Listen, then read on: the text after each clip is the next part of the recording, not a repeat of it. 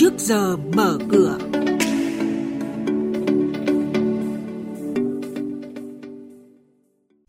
Thưa quý vị, xin được giới thiệu những tin tức cập nhật có trong trước giờ mở cửa hôm nay. Đó là xử lý nợ xấu và mối lo sở hữu chéo. Công ty cổ phần phát triển toàn cầu Dương Hiếu bị xử phạt hành chính. Sẽ tiếp tục thoái vốn nhà nước tại Tổng công ty Bảo Minh. Và ngay sau đây, biên tập viên Hà Nho và Xuân Lan sẽ chuyển đến quý vị và các bạn những thông tin chi tiết. Vâng thưa quý vị và các bạn, xử lý nợ xấu và mối lo sở hữu chéo, ông Nguyễn Xuân Thành, trường chính sách công và quản lý Fulbright cho biết, trong nhiều trường hợp, cổ đông lớn của các tổ chức tiến dụng và chủ của tổ chức mua bán nợ xấu là một hoặc có quan hệ sở hữu mật thiết, dẫn đến giao dịch mua nợ và xử lý tài sản đảm bảo được diễn ra dễ dàng và giúp thâu tóm bất động sản.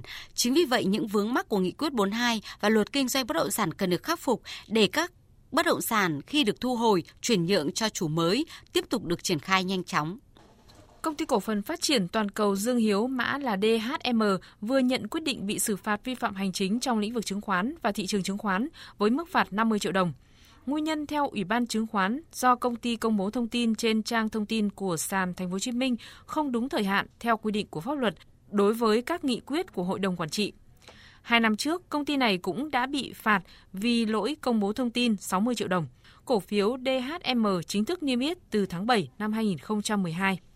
Tổng công ty đầu tư và kinh doanh vốn nhà nước SCAC sẽ thoái vốn tại Tổng công ty cổ phần Bảo Minh trong thời gian tới đây. Hiện tại thì tỷ lệ sở hữu tối đa của nhà đầu tư nước ngoài tại Bảo Minh chỉ là 49% vốn điều lệ, nhưng với việc chính thức thông qua kế hoạch nới room cho nhà đầu tư nước ngoài lên 100% trong thời gian tới thì tỷ lệ này sẽ thay đổi.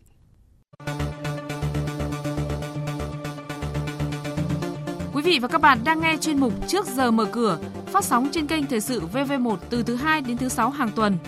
Thông tin kinh tế vĩ mô, diễn biến thị trường chứng khoán, hoạt động doanh nghiệp chứng khoán. Trao đổi nhận định của các chuyên gia với góc nhìn chuyên sâu, cơ hội đầu tư trên thị trường chứng khoán được cập nhật nhanh trong Trước giờ mở cửa.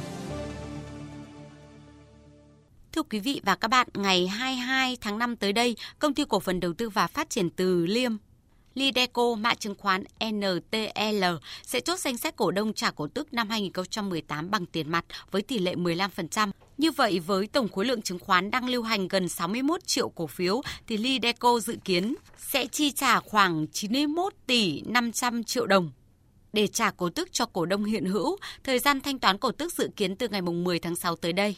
Tập đoàn Công nghiệp Hóa chất Việt Nam đăng ký bán cổ phần cao su Đà Nẵng và cao su Sa Vàng, giảm tỷ lệ sở hữu xuống còn 36%. Cụ thể, hai cổ phiếu DRC và SRC hiện đang xoay quanh ngưỡng 23.000 đồng một cổ phiếu, thấp hơn so với mức giá khởi điểm mà Tập đoàn Công nghiệp Hóa chất Việt Nam đưa ra. Phiên đấu giá của hai cổ phiếu này sẽ thực hiện vào ngày mùng 4 tháng 6 tới. Thông tin đáng chú ý trên thị trường chứng khoán đó là nhóm dầu khí sau những phiên tăng nóng gần đây đã hạ nhiệt, đặc biệt là bộ đôi PVS, PVD khi đồng loạt đóng cửa trong sắc đỏ. Đóng cửa phiên giao dịch thì chỉ số VN Index tăng 10,3 điểm lên 975,64 điểm, đánh dấu phiên tăng điểm mạnh nhất từ ngày 12 tháng 3 tới nay. Tương tự chỉ số HNX Index cũng tăng 0,7% lên 106,43 điểm và Upcom Index tăng 0,5% lên 55,42 điểm thanh khoản thị trường được cải thiện đáng kể với giá trị giao dịch ba sàn đạt gần 4.800 tỷ đồng. Xin được cảm ơn các biên tập viên Hà Nho và Xuất Lan với những thông tin đáng chú ý vừa rồi.